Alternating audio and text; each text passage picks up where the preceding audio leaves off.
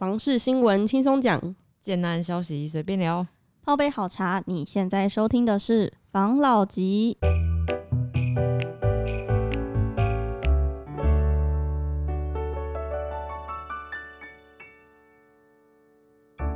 关心你的房事幸福，我是房老吉。我是大院子。我是茶汤会，我是五十兰，好，我们今天来聊，现现在已经九月十七号，已经将近我们房地产很大的档期九二八了。没错错，对对对，那我们今天就来聊聊今年九二八的一些状况。嗯，今年九二八它碰上了，像最近那个 Delta 的病毒不是有有点崛起了吗？嗯，你用“崛起”这个词，就是稍微又有一点状没况的感觉。新北那边对，然后但是我们北台湾的推案量还是有到两千六百九十亿。它内容大概就是说，在九二八档期，我们碰上了 Delta 的病毒侵台，外界忧心房市急动。不过，根据杂志的统计，今年北台湾仍有两千多亿元的大案即将登场，案量年涨逾六成，有望改写史上同期新多。主要是疫情的严峻阶段造成市场封闭，出现递延的推案。今年爆量代表建商仍然看好房市，疫情并不下挫卖方的信心。今年主攻首购的市场推出不少的低总价宅，更有供不应求的状况，意味着买气同样旺盛。在买方买卖方都积极出手之下，预估下半年仍是价量齐扬的格局。不晓得你们怎么看呢？因为嗯、就我所知啊，我觉得今年九二八的档期，就是它的案量会暴涨，有两个原因。其中一个是去年不是已经有开始在打那个我们的实价登录二点零，没错。然后还有一些防政府的一些打防的一些策略都有出来，嗯，然后加上今年的年初过年后，嗯，就有陆陆续续的一个疫情的爆发，所以很多建商的，因为他前面打房嘛，所以嗯。建商都已经采取有点稍缓观望的趋势了，加上疫情的发生，就整个推案都往后延，所以今年九二八才会就是有爆量的情况。哦没错。还有一个，我有看到那个新闻，他说嗯，加上现在政府其实是以稳定经济为重，所以大家是预估预估今年应该不会再有打房的措施。嗯，然后还有利率还在低档，市场资金动能强，所以这些都让推案更具信心。而且之前不是都会有那种农历七月它推案就会比较少嘛，但今年特别不一样，还是蛮多案子会在农历七月推，就很多、现在的情况很像是很多人已经等不及了，对。应应该是说前阵时间就大家人家不是说先蹲低后跳高吗？嗯，蹲低蹲太久，怕怕再蹲下去脚会麻吧，所以就是有点呃，疫情可能一稍微解封或是稍微趋缓的时候，就会大家都赶快先推推出来案子，也是趁着嗯这波房市还有一点点就是热度的时候啦。因为嗯比起去年房市是真的比较没有到非常非常热，但是还是哦依然蛮热的，对。对啊，所以建商应该是想要抢的这一波的热潮，然后赶快推出，好在就是就是九二八档期前嗯就先跑一波。嗯没错。除了九二八档期之外，我这边还有看到一个新闻，他是说桃园市政府进账了两百一十八亿，红普保家出手，青浦跟 A 二十标出百万身价。嗯他就再说，桃园市政府在十四号的时候就举办了土地的标售，然后本次出售了四十九标，一共是六十笔土地。嗯那标的分布在大概 A 十三比站、跟 A 二十西南站，还有高铁桃园站等三个地区。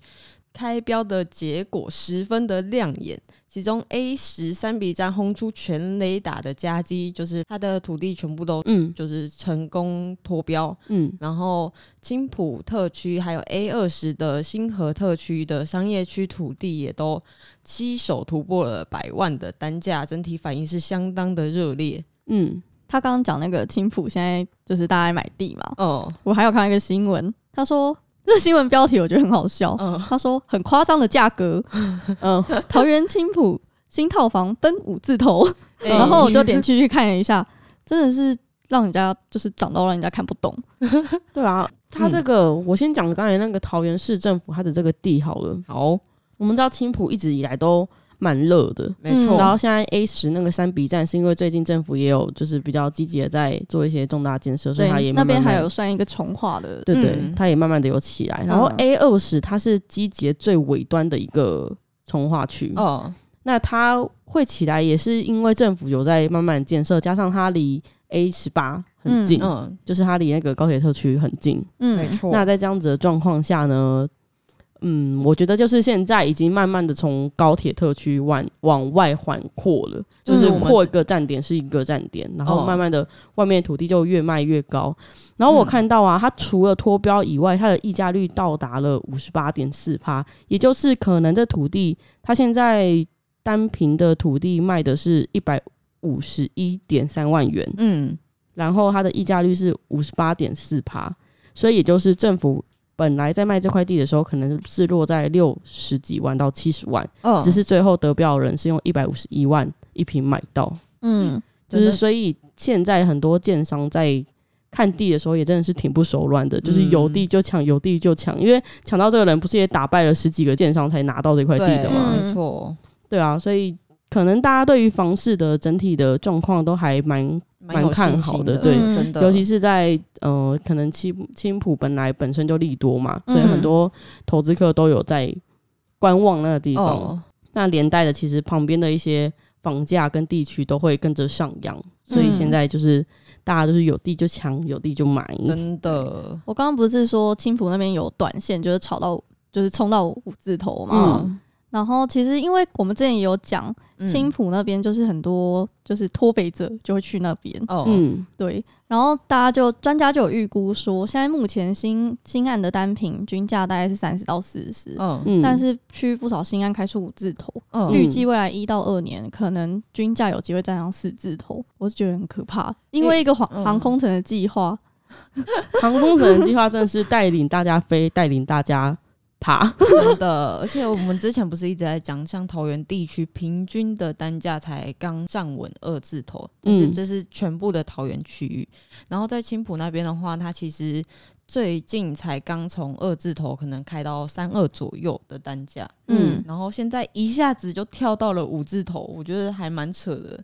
而且这个新闻呢，我有看到，然后他是说，他这个如果他这个套房租出去的话，他可以每个月有一点五万元的收入。嗯，那这样换算下来，他可能要大概四十四年左右，他才会回本诶、这样子的投资，你们会想做吗？可是我觉得他他这一个虽然说四十四年才回本，可哦是中途如果我卖掉的话，我就是提早回本啊。没错，哦，确实的，对啊，现在有点像是。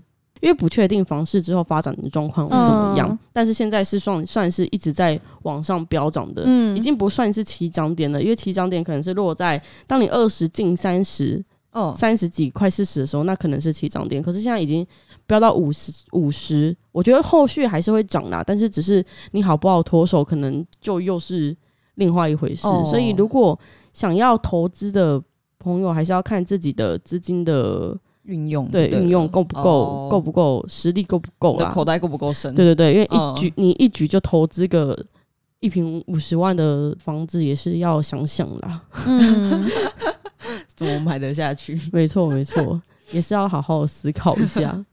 好啦，反正我有看到一个，他是说房价跟着经济走高，那专家就说全球的规律，台湾也很难甩脱。那他基本上是在讲说，只要一个国家的经济开始稳定的成长，房价基本上都会上涨。那当然，台湾也适用这个规律，所以我们是很难独善其身的。那这边是预估六都房价还有维持二到三趴的平均涨幅，在短期之内很难期待房价的下跌。嗯，而且它还有一个公式公公式换算，嗯 它是经济增长速度加上通货膨胀率，嗯它是从二零零三到现在、嗯 GDP 整体的增加的速率平均大约是三点六趴，但嗯通货膨胀的一趴左右，加起来就是大概四点六趴。嗯，所以他说这是这是一个比较合理的房价年增速率。那这样子的话，是不是就是一直在往上涨、往上涨、往上涨？我觉得是啊，只是它会变成说之后的那个涨幅可能不会像现在一下子涨到这么的夸张。感觉还是要看通膨诶、嗯。呃，应该说通膨跟 GDP 的成长造就房价的成长，这是很很很合理的一件事情，哦哦因为全球的物价上涨，物价指标上涨，然后可能整体的经济成长，那房市又是所有产业的龙头，它怎么可能会跌？嗯。但是现在这个状况就是通膨上涨的速度是不是有点跟不太上房价上涨的速度？就是房价上涨速度已经有点超过了那个对对对过快了。其实因为我们先撇开国外的不讲好了，因为我们嗯现在讲台湾现在房市的状况嘛没。错，那现阶段房市上涨的原因，其实我觉得跟就是整体的一个什么呃通膨指数啊，或是嗯 GDP 指数啊，已经没有太大关系了。主要原因不是因为那个，就是因为疫情的关系嘛，嗯，所以很多资金都回流，国内的热钱太多，没错。然后加上资金，如果你不会去运用它，它就只是资金。嗯所以很多人就是为了要避免资金的货币贬值，因为现在货币太宽松了，就是要避免货币的价值不要被流失，要保存住，所以他们把资金转为资产。那房地产又是一个很好的标的，因为它不像是股票那么动荡，就是嗯房地产它是一个相对、相对其他的投资标的来说。较为稳定的一个一个一个地方啊，一个标的啊，所以嗯。很多人都会在投资的时候选择房地产这一块，那也导致现在房市因为这些人的选择，所以嗯。慢慢的有一些不管是上扬啊，嗯还是失控啊 等等的一些状态。真的。哎，你讲到失控，还有看到一个新闻，他写说房价偏离正轨，未来校正回归，嗯。控制资产缩水。嗯嗯然后他就说，今年第三度突破两帕通膨，嗯然后其实有加深大家一些隐忧。然后现在不是很多人都会说买房抗通膨吗？嗯但是学者就有提醒大家说，台湾的房价高涨，嗯已经有点高到就是民众可以负担的范围以上。嗯那在这样情况下，如果资金收紧的话，房价下修的幅度恐怕不轻，要小心买房抗通膨。如果抗不成的话，会让资产缩水。没有错，就是因为现在不是我们都在讲投资客、投资客嘛，没错很多人都是借由这个时时机，可能就是。嗯，很快进去，很快出来，就是嗯你很快的买进一间房子，然后又很快的脱手，嗯那这样子你可能比较不会受到长期的一个资金可能会紧缩的状况的影响。没错那如果你是抱着一种长期持有的一个心态的话，我们是建议不要再就是你可以买在起涨点，但是嗯现在似乎已经偏离起涨点的，尤其是我们知道的青浦、竹北地区都已经就是单价已经高到就是有点。有点不是我们认识的台南青啦 对，不是我们认识的一地方了。所以嗯就是在这些已经涨到这么高的地方，你就要思考，呃，这样子的。当然，你资金够运用的话，投资都没有什么问都没有问题。嗯前提是要你自己能运用嘛。专家也嗯专家也有说，就是如果你资金的运用比较没有那么流畅的话，可能会造成你的资金紧缩是的一些状况。嗯因为房价，我觉得房价是这样子啊，它现在涨到一个幅度，只要你手臂够粗，还是可以买。因为嗯它即使后面可能，假如说打房好了，可能哦房价会下修，嗯但是我相信再过几年它还是会回来回来。对，因为土地就是这样子，就是房子就是这样子，嗯你的地就就是这么少，对所以价值是很难去做一些改变的。真的当然，你不要去买那一种真的，一看就知道。就是有人在操作，涨到一个不可思议的地方，那就是就是你们就是要去多多看多比较啦。就是有一些地方适合短短的玩，有些地方适合长期持有，就是要看对对市场的敏锐度，没错，欸你这样讲，不然突然一不小心被套牢。你这样讲，我就想到嗯。有一个新闻，他写说建案秒杀是假象，七大都会区仅新竹县余屋余屋增加。哦嗯，它这个地方它是有一个越卖房子越多的说法，是不是比较多投资客在那边？余屋增加的意思是没卖出去的户数对很多吗？就是等于说，因为其实像现在房市这么热，那么我们七都来说，除了新竹以外，其他的区域他们的余物量都是一直减少。那但是是新竹这地区，我自己是觉得说，因为它的推案量也很多，所以等于它还没卖出去的余物也会越来越多。这样，我自己看到这个，我是这样觉得啦。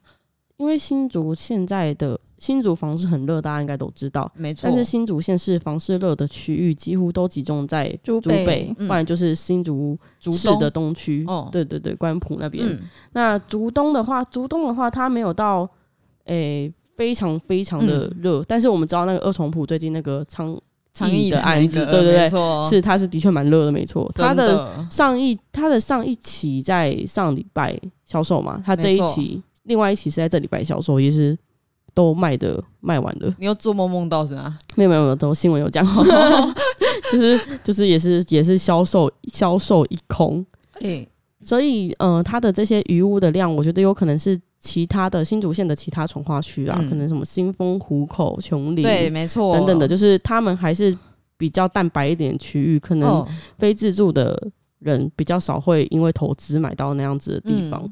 对，所以总的来看呢，新竹这边的，因为新竹抓的人主要是课程，可能主要是主科吧，嗯主科不然就是一些投资的投资客。哦，那竹科他们自己会有一个聚集的效应，他们就是能留在竹北就尽量留在竹北，因为毕竟就是同一个生活圈嘛。嗯那应该也不，愿意为了便宜一点牺牲那个交通的时间，住到比较远的地方去。没错，对啊，所以新竹的渔屋一方面应该是因为就是现在蛋白区正在开发中，有哦。很多新的案子出来，但是还来不及做去销化的动作，哦。因为大家都集中买在比较中心，比较没错没错就是蛋黄的的地方方，没错。错。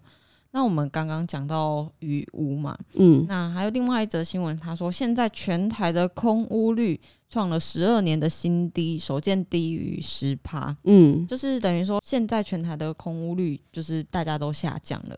空屋率指的就是低度使用电的住宅，嗯，那就等于说，今天不管是我就是投资，然后它是还没有租出去的情况，我这房子是买来租别人，但是这个房子还没有租出去，或者是说，哦，我可能有买房子，但是我在别的地方上班，所以我不住在这个房子，嗯。然后或者是说我这个建案我已经成屋了，但是我还没有把这个房子卖出去，这些一并都称之空屋。嗯。然后他就说，因为现在台湾现今的人口负成长，本该造就空屋率的增加，但是今年因为家庭的户数增加，两代不同堂成为最大的关键因素。嗯年轻人想要自立门户、成家立业，造成房市刚性需求的强劲，所以空屋率也跟着降低。嗯国家人民的叛逆会带动一个房地产经济的成长呢。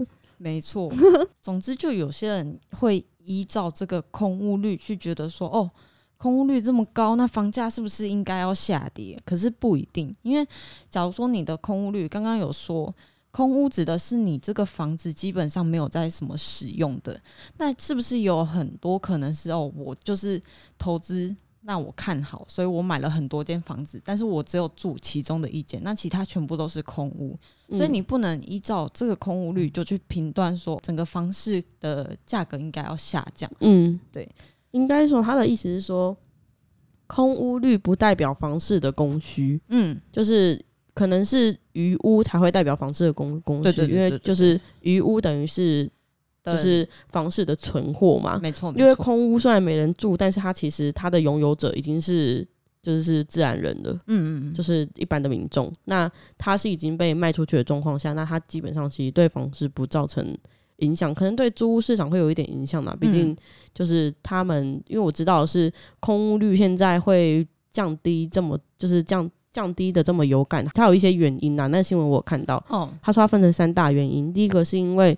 近年来像你刚才说的，近年来小家庭分户出来。嗯加上租赁专法日渐成熟，引导进入租屋市场，这第一个。嗯，就他们不想要跟家里的人住了，他们想要有自己的小空间，不管是用租的还是用买的。嗯那第二个是部分的投资客改当包租公，就是他这房子就不卖出去了，他就留着，就是他就收房租这样子。那第三个呢，是因为近年的都更为老的这个房建筑的状况蛮火热的，没错，所以一些比较老旧的房屋啊，就是有被整理过后，嗯所以它会加速空屋的去去化化。对，因为比较老旧的房屋原本应该都是空屋，因为没、嗯没没办法住嘛，对啊，没有人，而且住起来很可怕，也不知道什么时候会发生状况。会有什么灵异事事件的发生这样子。没错，所以这些都是导致一个全台空屋率创新低的一个一个现象的嗯原因。